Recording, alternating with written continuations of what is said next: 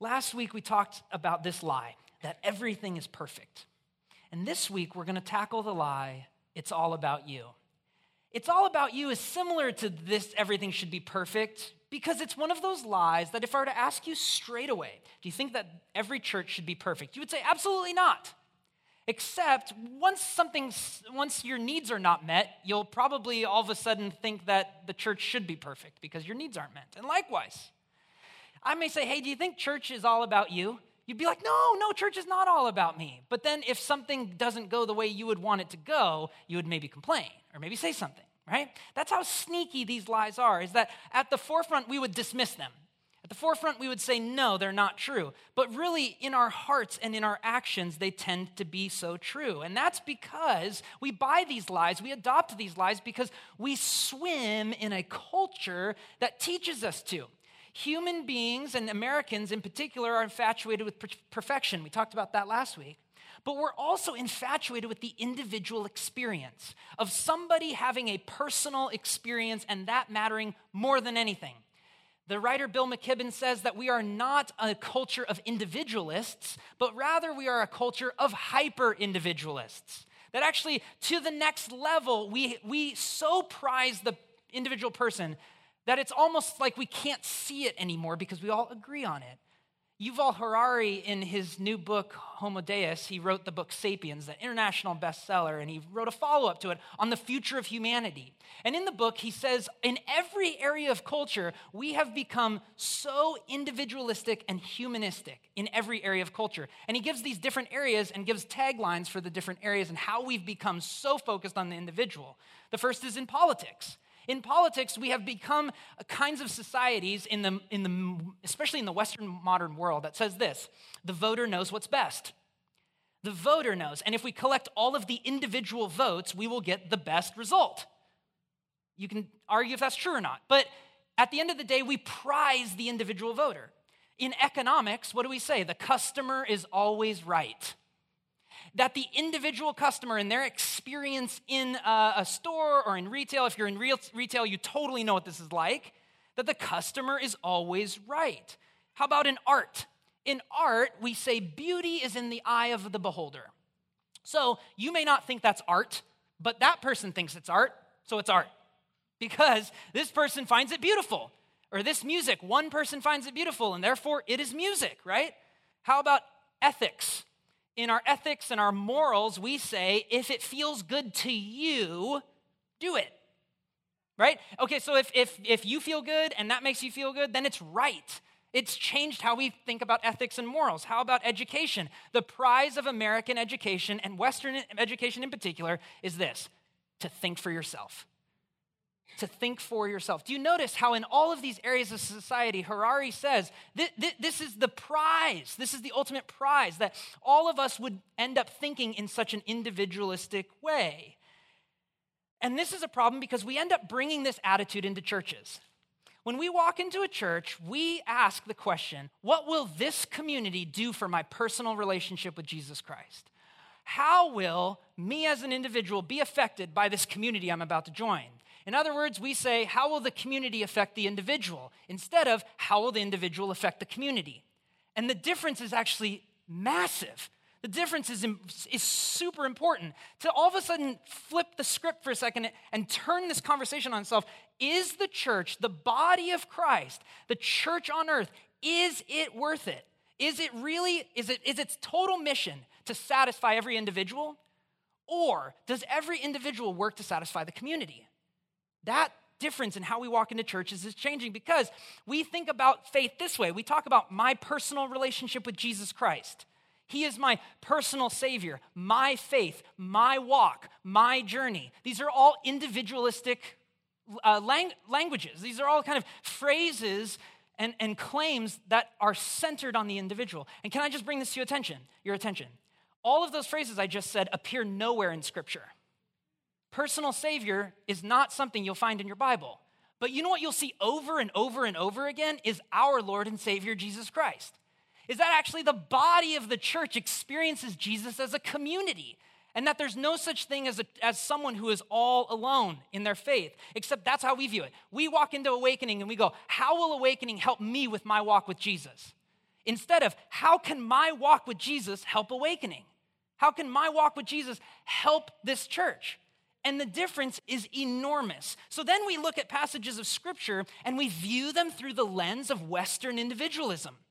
We view uh, something like Romans 12, which is a very popular passage, and the passage we're in today. If you look at Romans chapter 12, verses 1 and 2, we have often interpreted this as highly highly individualistic. It says this I appeal to you, therefore, brothers, by the mercies of God, to present your bodies as living sacrifices, holy and acceptable to God, which is your spiritual worship. Do not be conformed to the pattern of this world, but be transformed by the renewal of your mind, that by testing you may discern what is the will of God, what is good and acceptable and perfect. That's a pretty common verse. Maybe some of you have heard it. Maybe some of you have studied it. And we often just sit with Romans 12, 1 and 2. And we just go, okay, this, um, all right, don't be conformed, but be transformed. So, how am I gonna change? How am I gonna be transformed? How will I offer my body as a living sacrifice and worship God? Just me, gotta worry about me. We view it through Western individualism. But let me give you the Bible like reading hack I gave you last week, which is keep reading. Keep reading. It's very important for us to keep reading. And it, it's very strange. I planned these sermon texts months ago to preach on Romans 14 last week and Romans 12 this week, and Romans 13 is in the news. And what I would say to our culture at large is to keep reading your Bible. Because to cherry pick and pronounce one piece of scripture as the be all end all is something called proof texting. And, and it's very dangerous. And in fact, some of the worst atrocities in Christianity have come through just cherry picking verses instead of doing what we try to do at Awakening, which is biblical theology. Let's take the whole Bible and the whole counsel of God to teach us how to live and to use God's word for the oppression of people and especially young children is against God's will and not for not in God's word. To cherry pick Romans 13 and all of a sudden exclude it from this passage we're about to look at Romans 12 and the passage we looked at last week Romans 14 which talks about welcoming outsiders and welcoming neighbors and treating those who are weak with great gentleness and compassion. To exclude those passages from the Romans 13 passage is to do a disservice to God's word. And there's something that needs to happen in America for us to keep reading. In America, we have to keep reading our Bibles and to go deeper into our Bibles, not shy away from them when people misuse it. Man, the church has never done that. Instead, we've done better theology and pushed forward. And so let's do better theology this morning and look at Romans 12. Look at verse 3. Let's just keep reading. So that's God's will for us is to be transformed. But in verse 3, Paul says, For by the, by gr- the grace given to me, I say to every one of you, not to think of himself more highly than he ought to think, but to think with sober judgment, each according to the measure of faith that God has assigned. For as one body, we have many members, and the members do not all have the same function. So we, now look at this, and I would underline this if you got a Bible. So we, though many, are one body in Christ and individually members of one another. Individually, we're members, right? Verse 6 Having gifts that differ according to the grace given to us, let us use them. If prophecy, in proportion to our faith, in, if service, in our serving, the one who teaches in his teaching, the one who exhorts in his exhortation, the one who contributes in generosity, the one who leads with zeal, the one who does acts of mercy with cheerfulness. Let love, verse 9, let love be genuine. Abhor what is evil See, this is just sentences before Romans 13. Abhor what is evil and hold fast to what is good. Love one another with brotherly affection. Outdo one another in showing honor. Do not be slothful in zeal. Be fervent in spirit. Serve the Lord. Rejoice in hope. Be patient in tribulation. Be constant in prayer. Contribute to the needs of the saints and seek to show hospitality if we are going to be a church that is not just a bunch of individuals, but truly a community, we have to make the move, the transformation that Romans is talking about, from me faith to a we kind of faith. That's the transition that Paul is trying to take us on, is that Christianity is not about you that Christianity is not about your individual personal relationship with Jesus, but your cooperation and of the collective body of Christ, of joining in with his body. And so, how do we move from me to we? Paul says in verses 1 and 2 that actually worship is the path to transformation. Worship is the path to transformation. You'll notice in that passage, he says to offer your bodies as living sacrifices and not to be conformed to the pattern of this world, but to be transformed. But that worship and transformation interplay, the antidote to a culture obsessed with self is worship. Worship beyond singing, even though it includes singing, we talked about that last week, it's actually a living sacrifice, Paul says. He says it is to offer your entire body, all of who you are, everything to Jesus. All of your finances, all of your decision making, all of your opinions, all of who you think you are as an individual and asking God to redefine them. And Paul says that's going to be your liturgy. He uses this word in Greek that's really religious practice. It's translated as worship here. But he's saying your religious practice is not going to be with incense, although I'm all for incense, or, you know, can, uh, incantations or any type of religious strange practice, any strange liturgy. Your liturgy is waking up every morning and saying, God, my body is yours. Everything, my physical body, my emotional state, everything is yours. S- speak to me so that I might do your will. That's what we wake up and do every morning. That's how we worship. And Paul is telling you that is what will change your life. Transformation happens because of worship. The invitation of Christianity to a world obsessed with the individual is to say, lose yourself in worship. Lose yourself. You see, we want to hold on to ourselves and we forget Jesus' great words in Matthew 16 25. Probably the most profound words I would argue ever spoken by anyone. He says, For whoever would lose his life, or whoever would save his life, will lose it. But whoever loses his life for my sake will find it. Friends, transformation comes through self forgetfulness, not through self knowledge, not through self help, not through self actualization. Do you notice all these self words we love? Americans love self fill in the blank. There's one self word with Christianity self forgetfulness. To completely lose track of yourself. And here's the thing God placed hints of this in our, in, in our nature and in our world all over, because all of you know this. You dads know this.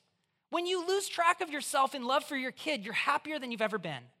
You mothers know this, right? You know this. You don't have to be a Christian to know this. Self forgetfulness is the pathway to becoming a different kind of human being, to becoming a new kind of human being. It's when we say, I am giving up my body for the sake of service to God and service to others. I will do anything for service to God and service to others. That is what will actually transform you. And so, where are you holding back? What is not on the table for Jesus? What, what have you said, God, I'll give you this, this, this, this, and this, but I'm going to hold this back? God, I'll give you everything. I just, I got my investments, my money. Got to figure out my money. God, I'll give you everything, but I want to have my own sexual ethic. God, I'll put everything on the table, but just I got to keep my schedule and my time. I got to work really hard because I'm, I'm, I'm all about my career. And so I got to just give all my time to my work. And I'm going to give you everything else, though, except for my weekly schedule. I'm going to I'm going to definitely make sure I'm just more on the clock than off or whatever, right? Whatever we want to do. However, we want to paint this, where are we holding back? Because we are actually not holding back from anything except for transformation. We're holding back from becoming a different kind of person. And one of the most frustrating things about being a human being is being the same kind of person. Literally, I wake up every day, I'm like, this again? Don't you long to become different, more humble and helpful of a person? I, I, was, before I worked at Awakening, I was leading a internship in the inner city and uh, in, in San Francisco. And uh, it was this nine month uh, ordeal where kids would come in from all over the world. They would work with our ministry in the Tenderloin and they would serve uh, for nine months. I'd teach them theology in the morning, and then me and my staff would run the program to make sure they're plugging into all these different ministries in the inner city to serve the poor and the mar- marginalized in San Francisco. And I watched kids change through self forgetfulness. Like, I, I remember this one kid showing up, and we would tell our stories in the first, like, couple days. And we were going around telling our stories, and this kid was from Texas, and I just remember he, he goes, he's like, y'all, like a good Texan, he's like, y'all, I don't know why I'm here. but I got to give it all away. I, I watched this kid physically, emotionally, and spiritually transform. He actually even looked like a different person when he graduated. I mean, he lost like 25 pounds or something. I mean, he came from a difficult background and he was like, you know, he's drinking and he was uh, using pills and stuff. And man, he was just in this, this selfish zone. He couldn't get out of it. And then he came and interacted with the poor. And then he came and he just lost his rights for a little while. He lost his licenses to do whatever it is he wanted to do. He was in our program and he had to be in bed at a certain time and wake up at a certain time and show up on a certain time. He had to do his homework. And he lost himself for nine months. And it changed his life. He's literally a different man today than he was when he entered into the program, all because he worshiped. He was offering his body as a living sacrifice, and it changed him. Maybe that's why some of you need to do protege. This is a change. All right, shameless plug. But we're not changed for the sake of changing. Paul says in verses 3 through 8 that transformation is the path to service. You see, when we worship and when we're changed, we're not just changed to be great people and look at us how great we are. We're not changed to be humble so that other people will be like, look at how humble he is. Look at what Paul says. He says, Do not be conformed, but be transformed by the renewing of your mind. This is in verses one and two, right? That you may discern what is the will of God. And then the very next statement in verse three, again, just keep reading. I say to everyone among you, not to think of himself or herself more highly than he or she ought to. Do you notice the change here?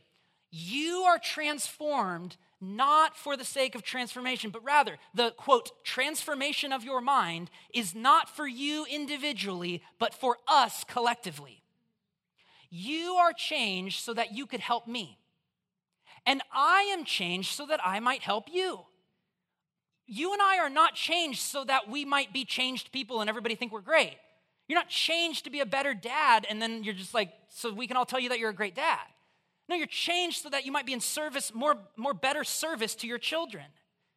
You are transformed to serve. Last week, I said this is kind of the analogy of the church. It's not a restaurant, right? It's not a restaurant where you come and uh, you receive and we provide this amazing experience and you tip us on the way out.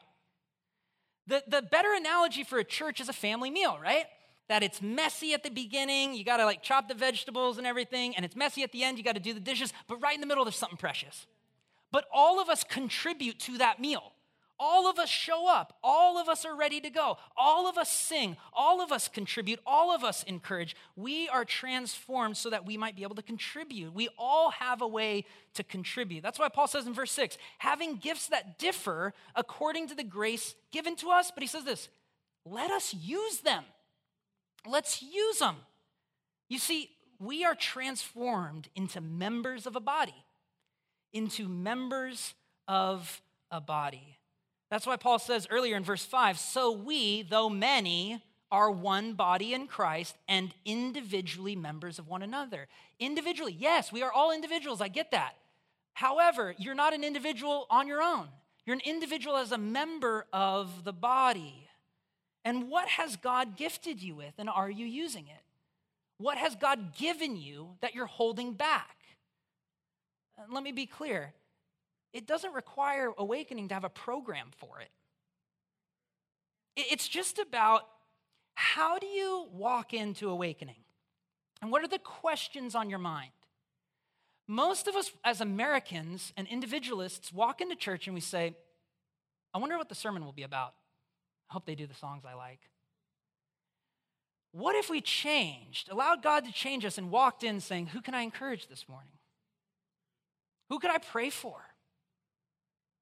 Who's somebody that's hurting, that's in need? Where's somebody that looks lonely that I could welcome? Those questions are very different and highly anti American and beautifully biblical. Two great questions to think about in addition to what I just gave you. Great question number one where do my gifts and the need of this church line up? Where do my gifts and the needs of this church line up? Right? Some of you have skills and talents and abilities that we need your help with. And there's certain times where we need to kind of ask that question and say, hey, I'm kind of good at some things, and the church has these needs. And we need to have eyes to see those. And it's not always going to look like a pastor asking you to do it.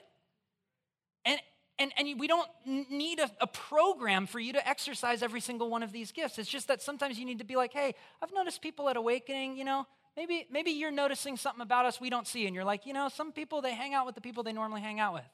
Well, that's a beautiful invitation for you to be open and welcoming, right? For you to be outwardly focused, turned towards others. Great question number two Am I doing for this church what God has asked all people to do for their own local church? Am I doing for this church what God has asked all believers everywhere to do for their church? Here's my point. A lot of the things Paul talked about I would, I would argue most of what he talked about in our passage does not require a weird type of supernatural gift. Here's what I mean we have overly individualized spiritual gifts to where we are not even thinking about them biblically, where we're like, oh, this is my gift and this is what I do, so I'm gonna just do that.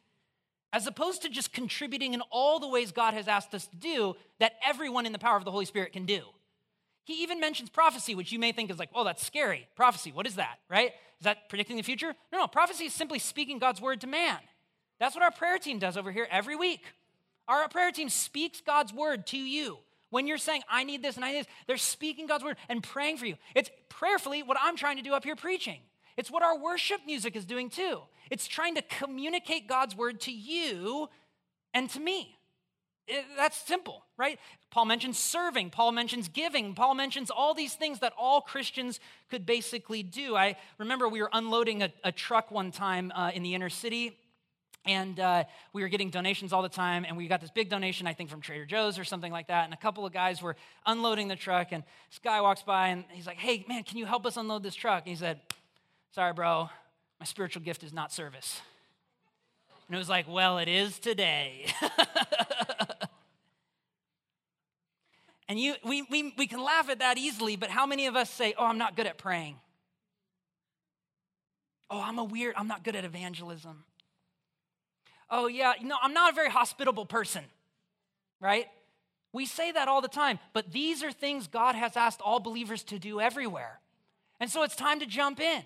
It's time to participate, albeit difficult or awkward or uncomfortable. It's time to jump into the things that God has asked all of us to do. That's why Paul says in verse 3 each according to the measure of faith that God has assigned. You don't, you don't need an extra measure of faith to pray with someone. Praying is like breathing.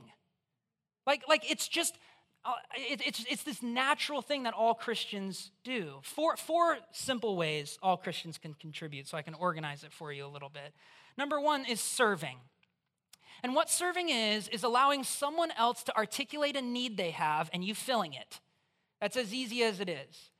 And service is all over. Romans 12, 1 Corinthians 12, James 1 and 2, Acts 6. It's, in, it's Jesus' entire vision of leadership in Mark 10, 35 through 45. His entire vision of leadership is through service, is, is through lowering yourself and, and saying, I will do whatever you need me to do. And at Awakening, we have tons of that need, right? Your, your, your chair that you're sitting in needs to be torn down after the service, right? Like, th- this doesn't just happen magically, right? Service is something that we need at Awakening to constantly survive, and we need all Christians to participate in that way, in some way. Very simple. Family love, number two. Fa- family love, did you know that the dominant metaphor, the dominant metaphor for the Christian church in the scriptures is brother and sister? And what I, what I mean by this is, is you don't need a special gift to learn to love everybody here. You just gotta love everybody here. You gotta, you gotta find God's heart for everybody here. You don't pick and choose who you love.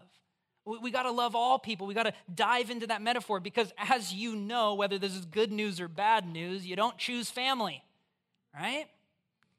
Yeah, you don't. And likewise, that's the way with Christians, you know? Sometimes somebody's driving you crazy at work, and then you find out they go to church, and you're like, shoot. I mean, like, I know I'm supposed to love everybody, but I definitely got to love Christians.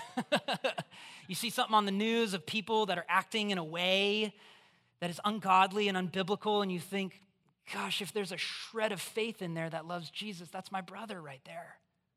Oh, can't ignore family love. Prayer, I mentioned this earlier, is the third way all Christians can contribute. Like I said, a lot of people put too much pressure on preach, or prayer, and I, I get it. I know you hear people pray, you hear worship leaders or pastors pray, and you just go, I'm not good at it. But like I said, prayer is like breathing, it's, it's, it's essential for all Christians to do. In fact, I'll just put it more strongly Christians pray. Christians just pray. And it's like humans breathe. And nobody's like, ooh, he's a really good breather. like, like that's just not a thing. And I know we have that in Christian culture, but let's just get rid of that. It's dumb. Like, we're, we're just all people who rely on God through prayer. And so all of us have that to participate in. I mean, I think some of you come to awakening and you like sing the songs and you listen to the sermon. You never pray when you're even here. Like to just expose your heart to God and go, God, what do you need of me? God, I'm asking you, what do you want from me? Man, this is the time in the week to just pause and, and reorient your mind around God's heart. And, and finally, the way that all Christians contribute is, is really through financial giving. It, biblically, I mean, Paul puts it in here alongside of um, service and prophecy. He says, the one who contributes, contribute in great generosity. I mean, th- this is all throughout your, your scriptures. 2 Corinthians 7 and 8, Acts 2, 42 through 47, Acts 4, 32 through 35. Jesus' own words. Do you know his teaching on giving in the Sermon on the Mount? He starts it this way, very beautiful, very subtle. He says, When you give. Do you understand that he already is assuming you're giving? Have you ever thought about that? He's like already assuming that you're contributing to the needs of the church. And might I just remind you, Awakening's not free. And we have vision to reach this next generation, to awaken them to new life in Christ. And it's going to cost all of us some sacrifice. And I think there's some of us that we're like, well, I, get, I was at a church and I get it. Man, when a pastor starts talking about money, it's terrible. It's just like, what is happening here? But here's what I've, here's what I've recognized. I just want to submit this to you the, the more I've grown in generosity and not just giving to my church, but just giving to others who have needs, to give to, you know, my wife and I have adopted um, children that are in foreign countries that we pay for education for, like just, just extending my generosity that I'm not perfect at, but as I've grown in that, here's what I've noticed. When my pastors start to talk about money, I'm like, yeah, baby. I'm like, let's do this. because people think generosity is this like massive rock and you're like, yeah, you got to do it. You got to push it and it's hard and you just, it's what you got to do as a Christian. Here's what I've noticed it's like taking off in a plane, it's thrilling. You're like, what's happening here? I'm letting go of my money. and God carries you through and takes you to places you could never possibly imagine you, you go. I mean, I mean, seriously, like the more money I give, the more addicted to giving I get. I'll put it this way I've never met an ex giver. I've met, uh, you know, hard-hearted pre-givers. that might be you. God bless you. God, let's let's have God work in our hearts today. But I've never met somebody who goes, you know, Chris, I tried being generous back in the '80s, and uh, you know, it was just bad. The Christians I meet who are generous have a lifelong, continued extension of their finances to others. It's beautiful. And awakening, we, we've got to grow in this. Like, we're a young church, and a lot of us don't make a lot of money, but we got to contribute what we can and how we can, when we can. Because God cares about the heart of the giver. He doesn't care about how much you give. He's really caring about your heart. Do you understand that? He, he's actually, he really loves you so much that he doesn't want you to be held back by finances and held back by material items. He wants you to feel what it's like to be disassociated with your possessions. That's how he's trying to make this life for you. And that's what ends up happening is when we're transformed, we serve. And finally, service ends up becoming the path to love. Because the strange thing is, much like generosity, and with generosity, you just can't become an ex generous person. With service, it's hard to become an ex serving person because you continually find yourself loving people with a bigger heart than you could imagine. All of you with kids, again, you know this. You had one kid and you were like, I love this thing more than the world. And then the other one's coming and you're like, how am I going to love both? What happens? Every parent I've ever talked to, your heart multiplies. It doesn't add. It's not addition, it's multiplication. Because you're able to actually serve another human being and you find out my heart is way larger than I thought it was. And that's what happens to the Christian. Is the more you serve, the more you give, the more you consider others better than yourself, the more you love people. Service is what connects us to others. It's why, you know, some of you, I met you three months ago at our newcomers thing. We call them happy hours. And I met you there. You were brand new to the church. And in like two weeks, you started serving. And now we know each other. Or I see you with a kids shirt. I'm like, hey, kids, thanks for, thanks for serving in kids. That's awesome. And we're more connected now. And I'm like, that person's legit. You know what I mean? I'm like, this person gets it. This person's awesome, right? It's because we have a greater love for each other because we are serving each other in the church. And when we serve each other, we expand our ability to love. That's what Jesus, that was built into the entire fabric of this world. That's what Jesus came here to do, was actually offer his life instead of take the lives of all people, which he would have been justified in doing.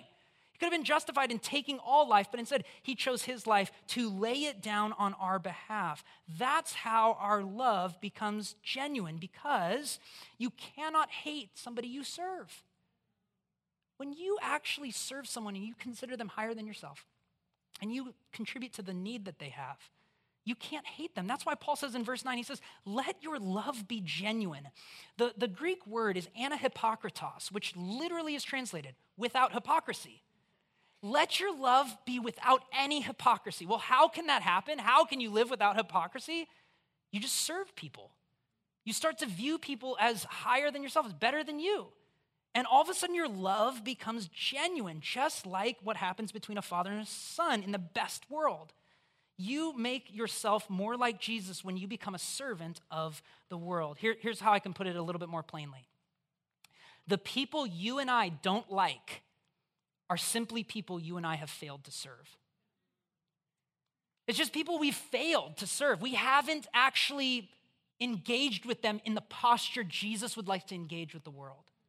We, we've ignored that, and that's why they drive us crazy. Now, what's really great about this passage is I know there's some people that are almost impossible to love because of the evil they've done to us in our life, because of the wickedness that has happened in our own world.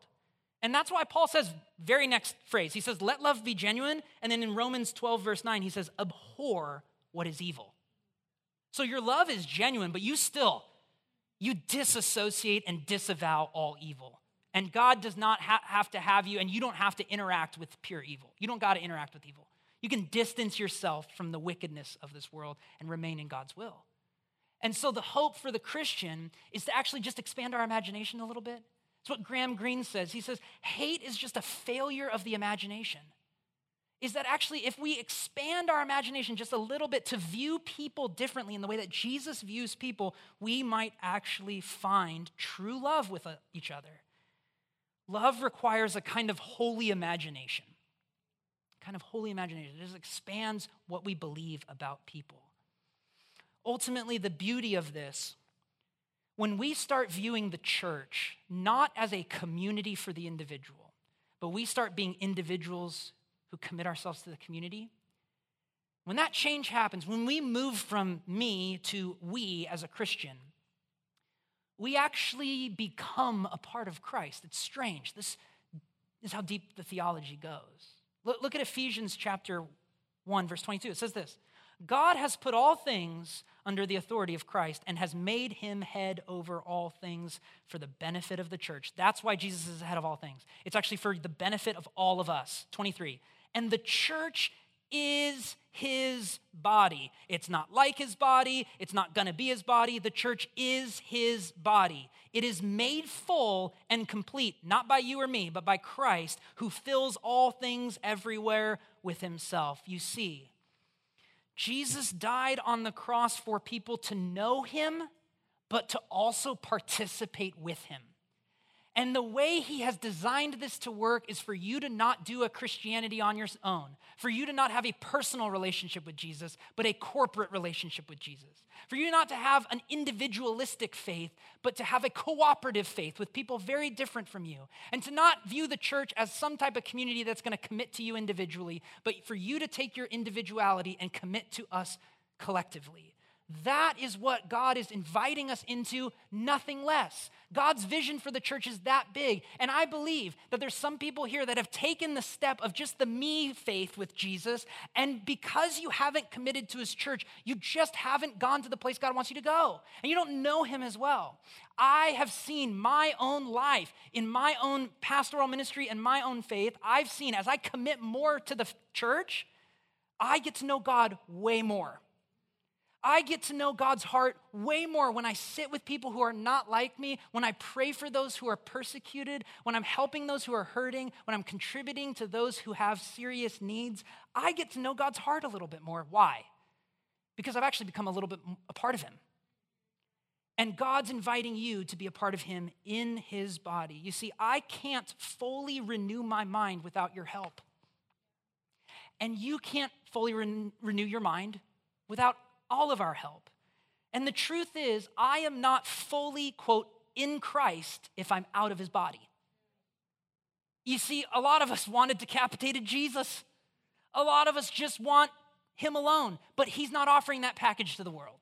He's offering the package to the world that includes him, permeates himself through all things, but involves his body, his hands and his feet. And so, friends, will you step in to God's community? Will you step into his church? It is not perfect, it is not all about you, but could there be, in spite of all those lies, something God's inviting into you that will transform your life forever? At the end of the day, awakening is not fully operative without you and I contributing to it. Awakening is not fully awakening unless all of us involve. And some of us are in various places of faith. And I'm just asking what is your next step? Where do you need to step in more to awakening? Where do you need to step more into your church? Where do you need to step more into God's body so that you might be more connected to Him? My prayer for us is that this text in Romans 12 would deeply, deeply shape who we are as a church to help us understand it is not about me, it's about we. Let me pray.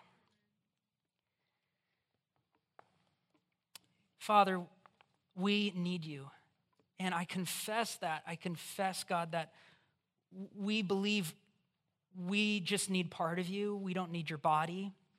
We don't need your church. And I know that the church is responsible for evil all across the world. But I also know the church is responsible for immense good across the earth. And I know, God, if we were to live in the biblical vision of not a perfect church, but a faithful one, that you would transform us here in the Silicon Valley. That actually you would use awakening in, in a particular way to change us and therefore change the valley. Therefore, change what the ecosystem of spirituality in this, in this world. And God, I know that's the big vision because that's the biblical vision. And so, Holy Spirit, help us, lead us, guide us. Holy Spirit, protect us. But I pray that you would encourage each believer here today to contribute to your body in whatever way they can. In Jesus' name, amen.